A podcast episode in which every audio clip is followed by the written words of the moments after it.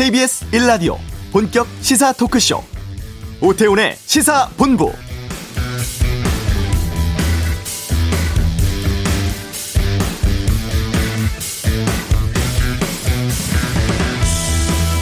상반기 백신 1차 접종 목표 1,300만 명 이미 달성을 했는데요. 오늘 1,400만 명도 돌파할 것으로 보입니다. 백신 접종이 속도를 내는 가운데 정부가 오후에 3분기 백신 접종 계획 발표합니다. 고령층 고위험군에 대한 우선 접종이 어느 정도 마무리되고 있고 그래서 다음 달부터는 20대부터 50대에 대한 접종이 시작되는데요. 7월에 50대 860만 명이 우선적으로 접종받게 되고 또 2학기 등교에 대비해서 여름방학 동안 교사, 돌봄 인력에 대한 접종 진행됩니다.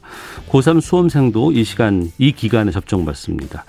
백신 수급 불안하다, 부작용 문제 많다 등의 우려가 제기됐습니다만 현재까지는 원활하게 진행되고 있습니다. 구체적인 접종 계획 나오게 되면 자세히 알려드리도록 하겠습니다.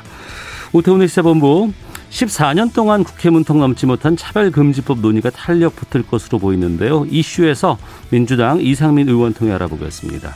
이번 주 한반도는 G7 정상회의 이후의 북한의 반응과 입장 살펴보고 2부 각설하고 국회 교섭단체 대표 연설 또 이준석 대표 안철수 대표 간의 어제 회동 결과 민주당 경선 일정 등에 대한 다양한 의견 듣는 시간 준비하겠습니다.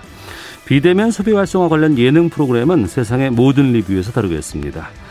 KBS 라디오 오태훈의 시사본부 지금 시작합니다.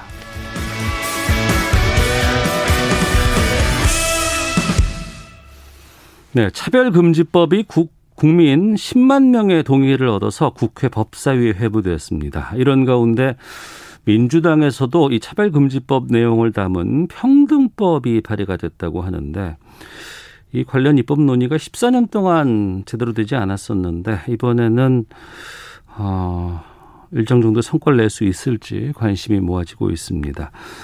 평등에 관한 법률안을 대표 발의한 분입니다. 더불어민주당 이상민 의원 연결하겠습니다. 안녕하십니까? 네, 안녕하세요. 예. 민주당이 이제 차별금지 등을 골자로 하는 평등에 관한 법률안 제정안을 어제 발의를 했습니다. 네. 어, 이법 발의하게 된 배경부터 좀 여쭙겠습니다. 예, 우리 사회 곳곳에 그 차별적, 부당한 차별적 그런 요소들이 적지 않고요. 심지어는 뭐 혐오적인 그러한 어 부분도 있고 또 한편 양극화가 곳곳에 사회 부분 전방위적으로 심화되고 있기 때문에 네. 이를 극복하고 해소해야 될 필요성은 큽니다. 그래서 일반적 법규범으로서의 법 제정이 필요한데 네. 어, 그동안 어, 말씀하셨듯이 송소수자 문제를 들먹이면서 이 법을 반대하는 건 물론이고 방해하고 발의조차를 무산시키는 일부 세력 때문에 음. 지금까지 제대로 안 되고 있었다. 그래서 오히려 그러한 상황이 이 법 제정을 더 빨리 해야 될 필요성을 부각시킨다고 해서 법안을 발의하게 되었습니다. 네. 이거 제정해달라는 국회 국민동의 청원에 동의자 10만 명을 넘겼습니다. 어, 앞서서 뭐 일부 세력이라고 말씀하셨습니다만 이 차별금지법, 평등법 관련된 여론이라든가 공감대는 어느 정도라고 판단하세요? 예, 많은 대다수의 국민들이 이 법 제정이 필요하다고 공감하고 또 어, 제정을 할 것을 요구를 하시고 또 한편 반대하고 방해하는 심지어 뭐 어, 근거도 없이 왜곡하고 하는 그 반대 세력도 상당히 좀 있는 걸로 파악됩니다. 그래서 그런 찬반 의견을 포함해서 네. 치열한 좀 사회적 공론화를 어, 법안 심의에 있어서 거칠 생각입니다. 네. 그동안 차별금지법으로 우리가 부르곤 했습니다만 이번에 발의하신 법은 평등에 관한 법률안 이렇게 좀 이름이 바뀐 것 같은데 네. 어떤 내용들이 들어가 있는지 좀 소개해 주신다면은요. 예, 법안 이름만 바뀐 게 아니고 구조적인 측면이 어, 바뀌었습니다. 아, 종전의 그 부당한 차별 금지는 물론이고 실질적 평등을 적극적으로 이루기 위한 그런 내용의 법이기 때문에 네. 평등 법으로 법안으로 이름을 줬고요. 네. 또 종전의 그 정의당 아니나 인권이 권고하는 네 개의 영역에 한정해 있었는데 네. 그네 개의 영역을 포함한 모든 영역에 부당한 차별이 없도록 또 실질적 평등이 이루어지도록 그렇게 어, 정했습니다. 네. 세 번째로는 그 인공지능이나 빅데이터 또는 메, 메타버스 같은 디지털 영역에도 동일하게 적용되도록 했고요. 음. 다만 이제 다른 법안에 있던 형사처벌 조항은 뺐습니다. 대신 징벌적 손해배상 어, 제도를 도입을 했고요. 네. 그리고 이제 주요한 내용은 그런 차별적 요소나 실질적 평등을 위한 기본 계획을 5년마다 그리고 시행 계획을 1년마다 그리고 매년 그 점검을 입법부, 사법부, 행정부, 지방자치단체가 하도록 그 책무를 주었습니다. 네. 조금 전에 그 말씀하셨잖아요. 처벌은 뺐고 다만 이 징벌적 손해배상을 넣었다고 하셨는데 이게 어떤 차이가 있고 어떤 의미입니까? 예, 이 법이 그 일반적이고 포괄적인 법이 되다 보니까 네. 이 이를 어, 형사처벌 조항을 넣었을 경우에 어, 우리 어, 헌법에 있는 죄형법정주의 명확성의 원칙에 상충될 부딪힐 위험이 있습니다. 어. 그러다 보면 그 조항의 그 위헌 논란 때문에 네. 오히려 이 법의 그 어, 재정이 오히려 발목 잡힐 우려가 있기 때문에 전략적으로 그거는 그 논의는 뒤로 미루고 일단 이 법의 어, 주요 골간이 통과되는 게 좋겠다 이런 전략적 고려 때문에 그 뺐습니다. 네. 이거 좀 여쭤볼게요. 그 국가인권위원회가 이제 평등법 제정하라라는 제안도 많이 냈었는데 지난해 내용을 보면은 그 차별적인 인사를 단행한 사업주 여기에 대한 책임을 담아라 이렇게 되어 있다고는 하는데 이 부분이 민주당 법안은 빠졌다고 하던데 이거 확인 좀 네네. 부탁드리겠습니다. 예, 지금 말씀하신 형사처벌 조항의 그 어, 차별적 요소를 이제기한 자를 불이익한 인사 조치한 사업주에 대해서 형사 책임을 묻도록 한 그 조항이 하나 있었습니다. 네. 어, 그것이 재형법정주의의 명확성 원칙에 자칫 그 논란을 더 증폭시킬 우려가 있기 때문에 음. 이법 제정의 신속한 추진을 위해서는 어, 전략적 고려 때문에 뺐습니다. 그러나 심의 과정에 네. 만약 필요하고 별 문제가 없다고 하면 그건 다시 어, 포함시킬 수 있다고 생각됩니다. 네. 초반에 말씀해 주셨습니다만 지난 14년 동안 차별 금지 관련된 법안이 8차례나 발의가 됐지만 국회 문턱을 전혀 넘지를 못했었거든요. 근데 네네. 그 상황들을 이렇게, 이렇게 보니까 이제 보수 쪽이라든가 특히 이제 기독교계의 반대가 컸다고 합니다. 전반적인 내용들은 다 동의가 되는데 특히 성 정체성 같은 거 관련해서 이 차별금지법이 제정이 되면 종교의 자유를 침해하고 동성애 장려한다. 동성애 보호법이자 동성애 반대자 처벌법으로 차별을 조장하는 차별 조장법에 불과하다. 이런 반대 의견을 냈다고 하는데 여기에 대해서는 어떤 입장이신지요? 뭐 기독교 정부가 그러는 것이 아니고 일부 아주 완강한 어, 그룹이 있습니다. 그분 어. 중에는 또 어, 전혀 터무니없는 잘못된 정보에 그렇게 어, 입력이 되셔가지고 네. 전혀 이제 근거 없이 허위나 왜곡 또는 과장된 그런 거에 의존한 분들도 적지 않은데요. 지금 말씀했듯이 처벌 조항 같은 건 다 뺐습니다. 네. 그렇기 때문에 뭐 종교의 자유를 침해하거나 반대자 동성애 반대자를 처벌한다는 건 근거 자체가 없는 것이고요. 음. 그리고 종 당, 당연히 그 어, 일반적인 표현을 써서 동성애를 비판하는 건 표현의 자유나 종교의 자유에 해당되는 해당되는 것이고 전혀 침해되지 않는데도 불구하고 어, 종교의 자유를 침해한다고 이렇게 좀 어, 왜곡된 주장을 하는 겁니다. 네. 결론은 결국 성소수자에 대한 아주 극 단적인 그 무시 또는 음. 혐오 이것이 배경에 깔려 있다고 생각되는데요. 네. 성소수자는 지극히 사, 어, 프라이버시에 관한 것이고 또 각자의 정체성에 관한 것인데 음. 그를 다른 사람이 또는 국가 권력이 관여하거나 재단할 수는 없다고 봅니다. 네. 오히려 그 실존을 존중하고 음. 같이 어울려 잘 어, 사는 것이 또 그 삶을 존중해 주는 것이 공동체 정신에 오히려 합당하다고 생각되고요. 네. 그렇게 성소수자를 오히려 무시하거나 배제시키거나 또는 심지어 혐오하는 건 매우 잘못된 것이죠. 음. 이 차별금지법 관련한 뭐 법안들 이런 거 다른 나라에서는 어떻게 처리하고 있는지도 좀 살펴보셨는지요? 예, 이미 시행한 국가의 대사님들도 만나 뵈고 그러면요. 네. 그, 각- 그 나라에서도 그 평등법 또는 차별금지법을 제정할 때 어, 완강히 반대하는 그룹들이 있답니다. 음. 그런데도 불구하고 결국 이법 그 평등법 또는 차별금지법이 제정이 되면 네. 그 전과 후가 확연히 차이가 날 정도로 사회의 차별적 요소가 개선되고 또 평등을 구현하는 제도적 장치가 상당히 진전을 이루기 때문에 음. 어, 평등법 제정을 한국도 빨리 서둘러 하라라는 강력한 권고를 그 이미 시행하는 나라의 대사님들께서 말씀을 저희들한테 해주십니다. 네. 청취자 의견을 좀 소개해 드릴게요. 5754님께서 차별은 당연히 하지 말아야 하죠. 하지만 지금의 법 체계에서도 충분히 걸러낼 수 있는데 구태여 법을 새로 제정해서 범죄인을 양산하려는 건 아닌가요? 굉장한 역차별입니다라고 의견 주셨는데 어떤 말씀 하시겠습니까? 그것도 오해 잘못된 저 견해이신데요. 예. 지금 남녀고용 평등법이나 장애인 차별 금지법이 있습니다. 네.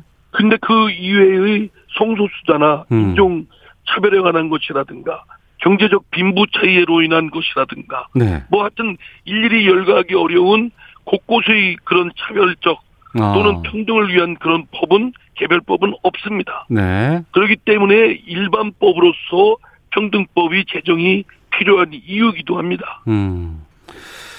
국민의힘 이준석 당대표가 인터뷰에서 이렇게 얘기를 했습니다. 차별 부분도 폭넓게 다루자는 원칙록에는 공감을 한다. 하지만 이걸 입법 단계에 이르기에는 사회적인 논의가 부족하다.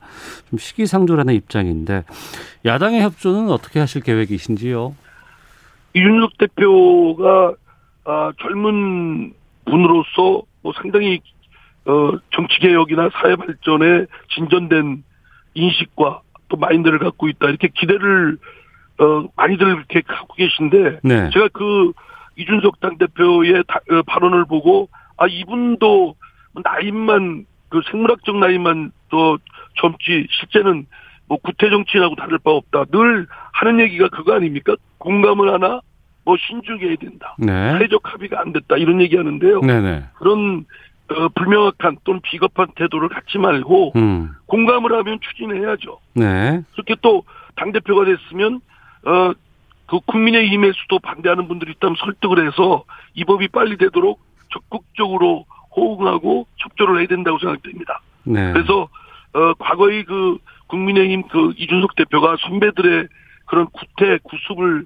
어탈저 답습을 안 하고 극복하고 진전된 정치인으로서 자리매김하려면 이런 쟁점 있는 거에 정직하게 그 회피하지 말고 정직하게 정면으로 공감을 하면 추진을 하는 쪽에 적극 협조를 하기를 강력히 권합니다. 네.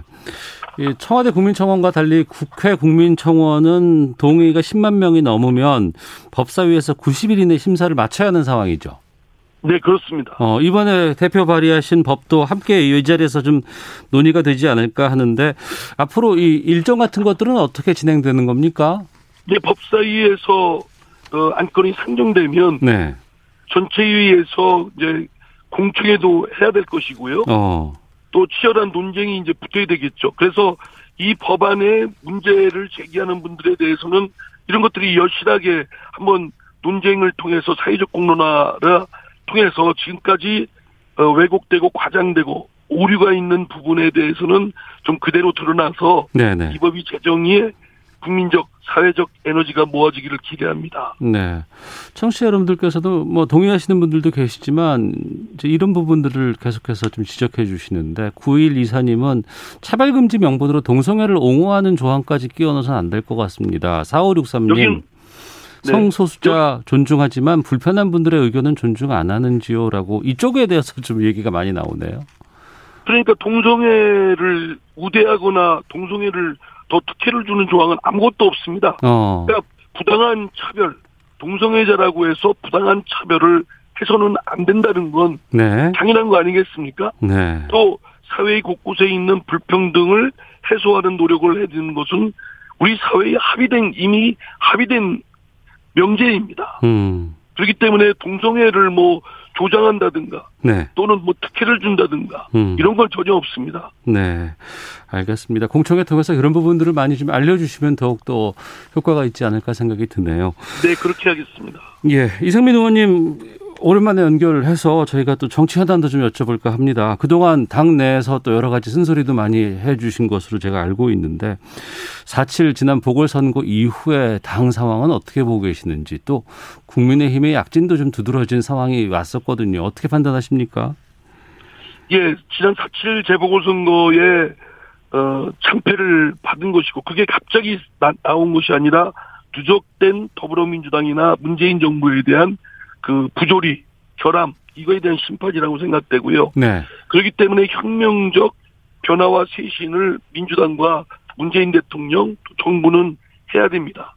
그런데 지금 그 이후 한 2개월 동안 지지부진하고 지적거리고 있는데요. 음. 그, 그 사이에 이제 이준석 돌풍이 불어서 한 번 더 충격을 줬다고 생각됩니다. 네. 이제 뭐 더 충격받을 그 여유분도 없고요. 음. 이제는 벼랑 밖 에 몰릴 위기입니다. 네. 이런 경각심을 갖고 더불어민주당이 혁명적 수준을 그 변화와 쇄신을 선도를 해야지 그 주도권을 국민의힘에 지금은 어 뺏긴 상황 아니겠습니까? 네. 이거를 주도적으로 180석 가진 정당 제1당이 음. 하지 못하면 그에 대한 심판은 더 혹독할 것이다. 이런 것은 뻔히 예상되는 부분이라고 생각됩니다. 네. 아무래도 가장 중요한 것은 내년 3월 9일 이제 대선 아니겠습니까? 네네. 어, 그때까지 어떤 혁혁한 변화라든가 이런 것들 보, 성과를 보여줘야 될 것 같은데 어떤 것들이 가능할까요? 지금 당장 어, 더불어민주당이나 문재인 정부에 대해서 국민들이 갖고 계신 것은 신뢰를 어, 내, 버, 어, 신뢰를 버리고 불신을 극도로 하고 있는 거 아니겠습니까? 소위 어, 말과 행동이 틀리고 네. 내로남불이고 위선적이고 음. 그러면서도 책임을 지진 않고 오히려 우기고 뒤집어 씌우고 이런 정치적 행태에 대해서 어 먼저 국민들 그 불신 또는 심판이 이루어졌다고 봅니다. 이런 행태에 대한 지난날의 시행착오라든가 네. 과오라든가 또는 잘못된 부분이 있다면 정직하게 인정을 하고 그리고 그 밑바탕에 민심에 근거한 그런 정책이나 또는 입장을 어, 원칙대로 정석대로 차분히 해야 된다고 생각되고요. 네. 이준석이나 또는 다른 대선 후보자들의 너무 거기에 끌려다녀서 저기도 젊으니까 여기도 젊은이 한다. 이런 짝퉁 의식은 버려야 된다고 생각됩니다. 음. 당원 당규에 따르면 다음 주부터 민주당은 대선 예비 후보 등록 시작하고 9월 10일까지 후보 선출하는 일정 해야 되거든요. 이건 어떻게 네. 진행해야 된다고 판단하십니까? 이걸 연기하자는 의견들이 있는데요. 네. 이 경선 시기는 그러니까 어, 대선 후보 확정 시기는 당원 당규에 명기돼 있습니다. 음. 이걸 바꾸려면 충, 충분하고 필요한 명분이 있어야 되는데 네네. 그러기에는 내세우는 주장들이 미약합니다. 그러기 위해서 그 주장만으로는 경선을 명문화된 규정을 어, 변경하면서까지 바꾼다라는 건 국민적 오히려 설득력이 약하고 네. 자치의 국민들로부터 저 민주당 사람들은 필요에 따라서 자신들이 만들어 온 규범도 어, 함부로 쉽게 바꾼다 이런 대의적 신뢰를 이룰 수 있다라는 음. 점에서 어, 얻는 것보다 이, 있는 게 지금 시점으로는 더 큰, 크다고 생각됩니다. 네. 그런 의견들이 좀 다수인가요?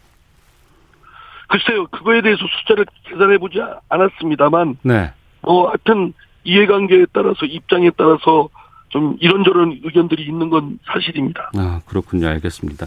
범야권 대선 후보들은 어떻게 판단하세요? 어떻게 보고 계십니까?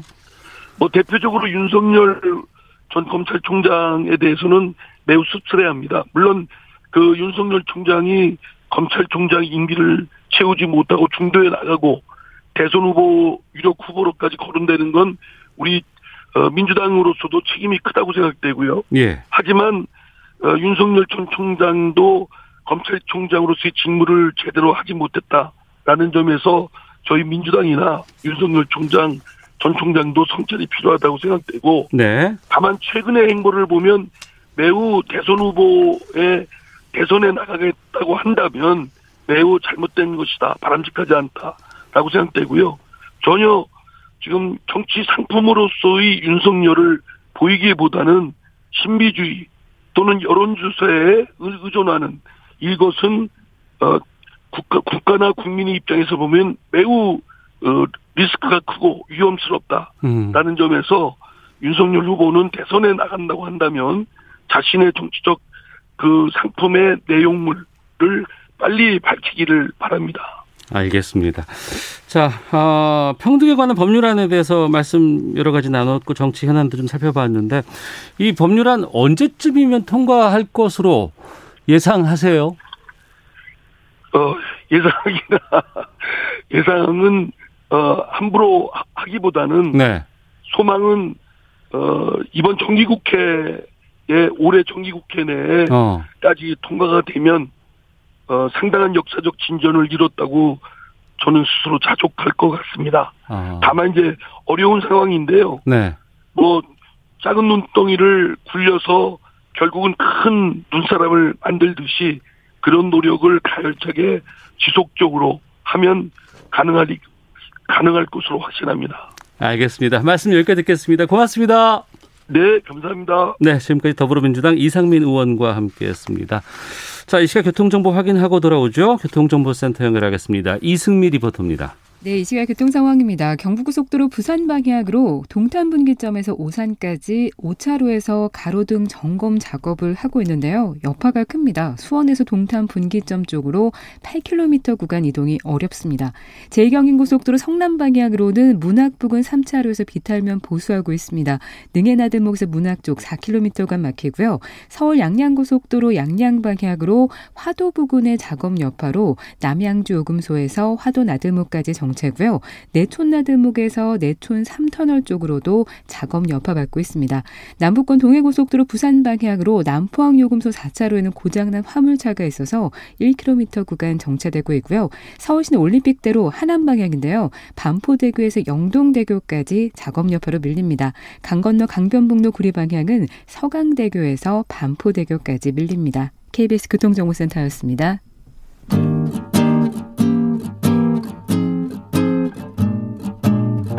KBS 1라디오 오태훈의 시사본부 여러분의 참여로 더욱 풍성해집니다. 방송에 참여하고 싶으신 분은 문자 9730번으로 의견 보내주세요. 짧은 문자는 50원, 긴 문자는 100원의 정보 이용료가 붙습니다. 애플리케이션 콩과 마이케이는 무료고요. 시사본부는 팟캐스트와 콩, KBS 홈페이지를 통해 언제나 다시 들으실 수 있습니다. 많은 참여 부탁드려요. 네, 한 주간의 한반도 정세를 분석하는 시간입니다. 이번 주 한반도는 김형석 전 통일부 차관 연결하겠습니다. 안녕하십니까? 네, 안녕하십니까? 예. 문재인 대통령 유럽 순방 중입니다. G7 정상회의 마치고 오스트리아, 스페인 방문 중인데, 지난 G7 정상회의에서 공동성명에서 북한의 대화 촉구한다는 내용도 들어갔고, 이번 오스트리아 방문 중에 북한이 동의한다면 북한에 대한 백신 공급 협력을 적극적으로 추진할 것이다. 이렇게 문재인 대통령 밝히기도 했습니다. 네. 공식 속상에서 대북 백신 지원 관련해서 언급이 나온 건 이번이 처음인데 여기에 네. 대한 북한의 대응이라든가 향후 전망은 어떻게 보세요? 어, 일단은 우리가 이제 백신 공급에 이제 허브가 되고 네. 그런 가운데서 이제 북한이 희망을 한다면 음. 적극적으로 어, 지원할 수 있다라는 말씀이시고 네. 이것과 관련해서는 뭐 그 전에 정부 내에서도 이야기가 나온 것 같습니다. 음. 그래서 이제 결국 이제 관건은 이제 북한이 어떻게 이제 반응을 보일 거냐 이건데 네. 기본적으로 북한은 이 코로나 백신에 대해서는 코백스라는 그런 기구를 통해서 상반기 중에 약 한 200만 회분 정도는 이제 받도록 이제 계획이 되어 있단 말이죠. 네. 그리고 거기에 대해서 이제 거부하지 않고 이제 소극적으로 이제 서로 협력을 하고 있다라는 겁니다. 그래서 음. 이제 북한도 백신에 대해서는 뭐 일단은 뭐 아주 부정적인 건 아닙니다. 아닌데 네. 네. 이렇게 적극적이지 못한 이유가 어. 일단은 우선 하나는 뭐 일부 전문가들은 뭐 중국의 눈치도 본다라는 거지만 그것보다는 네. 이 백신이라는 것 자체가 외부로부터 들어오는데 여기에 대한 기본적인 좀 뭐랄까 좀 불신 두려움이 있는 것 같아요. 그러니까 여전히 외부 세계가 북한을 이제 압살하고자 한다라는 거. 그리고 지난번에 그 탈북민 단체에서 보낸 삐라 같은 경우도 거기에 일종의 뭐 이런 그 코로나 이제 바이러스가 들어가 있다 뭐 이런 식 그리고 음. 또 해변도 이제 차단을 하고 그랬지 않습니까? 그래서 네. 이런 부분에 대한 게 우선은 좀 있는 것 같고요. 그다음에 어. 두 번째는 실무적으로는 지난번에도 말씀드린 대로 이제 일종의 이제 백신을 안정적으로 보관하기 위한 콜드 체인을 유지하는 데 있어서 기술적인 문제가 있기 때문에 네. 좀 주저하는 것 같습니다. 그래서 이 부분은 우리가 좀 이제 국제기구 지금 현재 코백스를 통해서 이야기되고 있으니까 이제 국제기구를 통해서 북한의 불신을 좀 해소시켜주면서 좀 안전에 대한 감각, 어. 그 신뢰도를 높이는 방향에서 접근을 하면서 네네. 네. 이제 콜드체인 유지를 포함한 그런 그 북한의 취약한 그런 그 의료 실태에 대한 그 지원도 같이 들어가면 음. 뭐 전혀 뭐 불가능하지는 않겠다라는 거고요.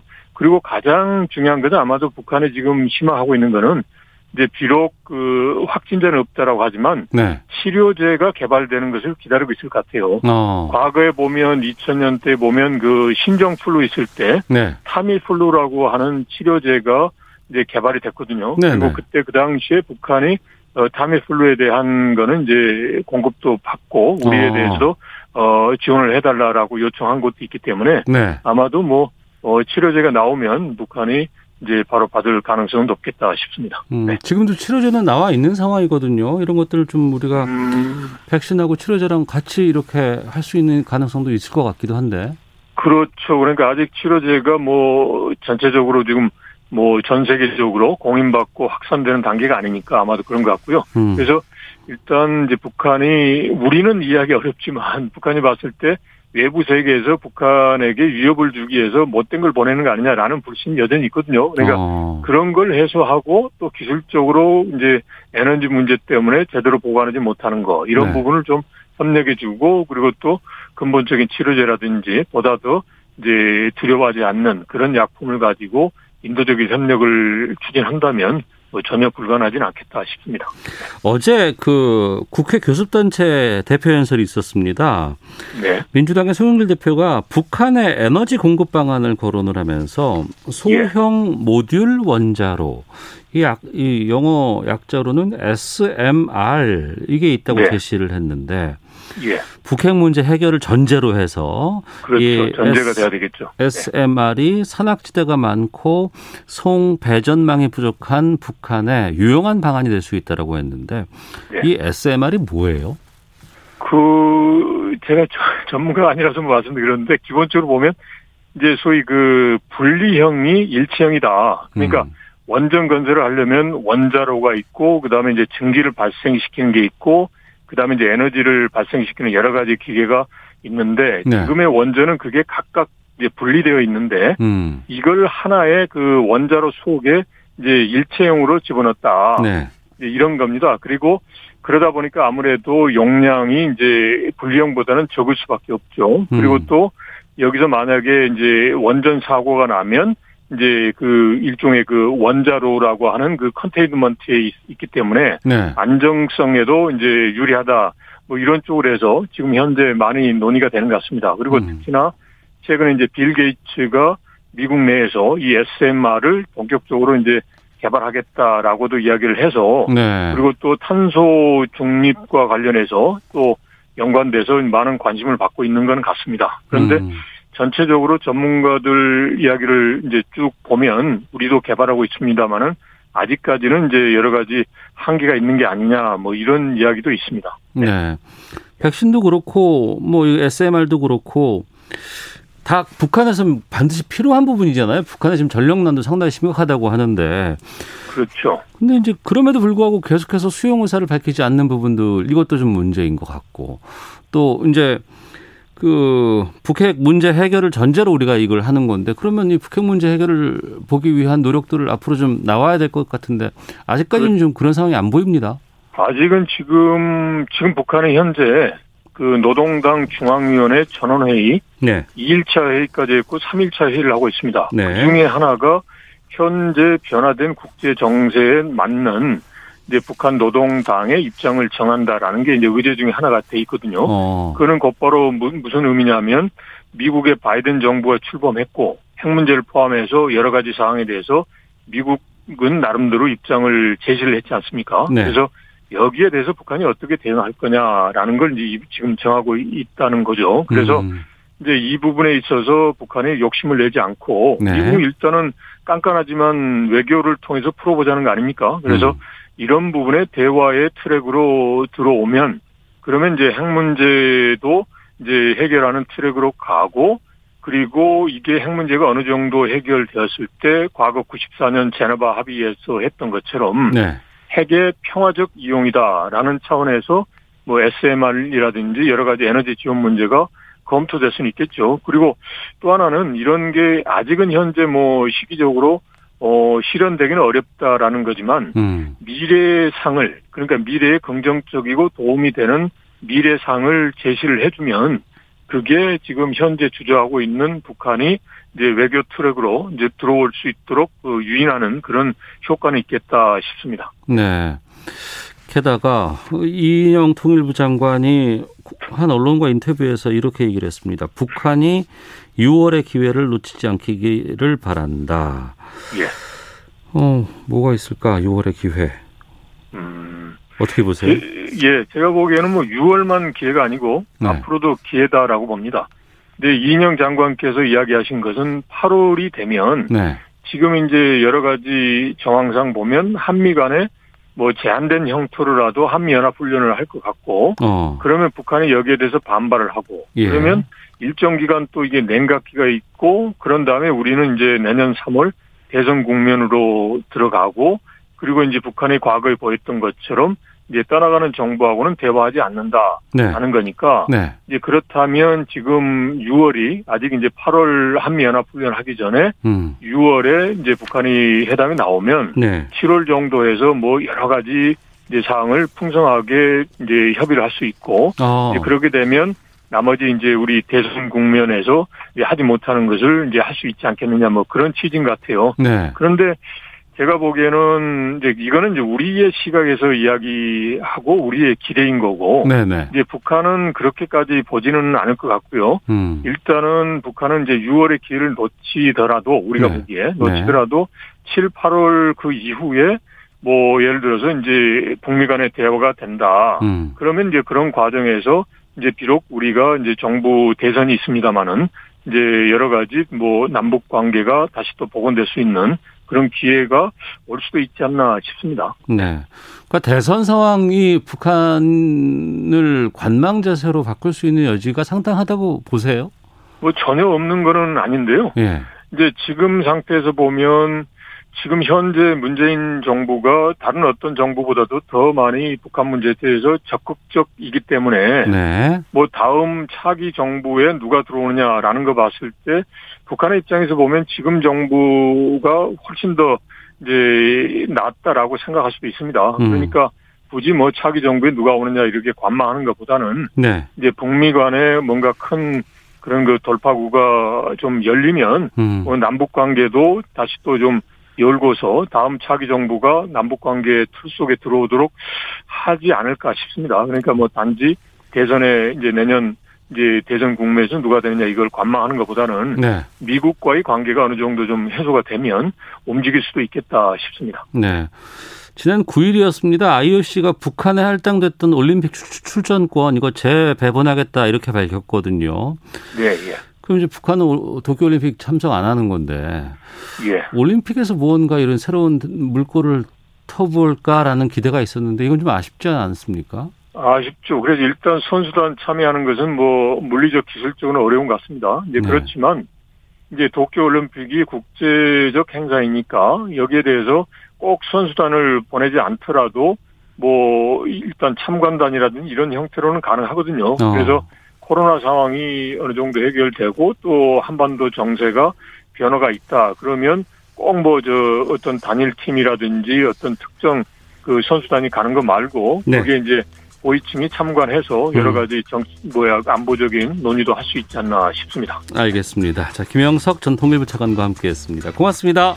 네, 고맙습니다. 네, 잠시 후 2부 각설하고 국회 교섭단체 연설 내용 또 다양한 정치권 이슈에 대해 살펴보도록 하겠습니다. 2부에서 뵙겠습니다.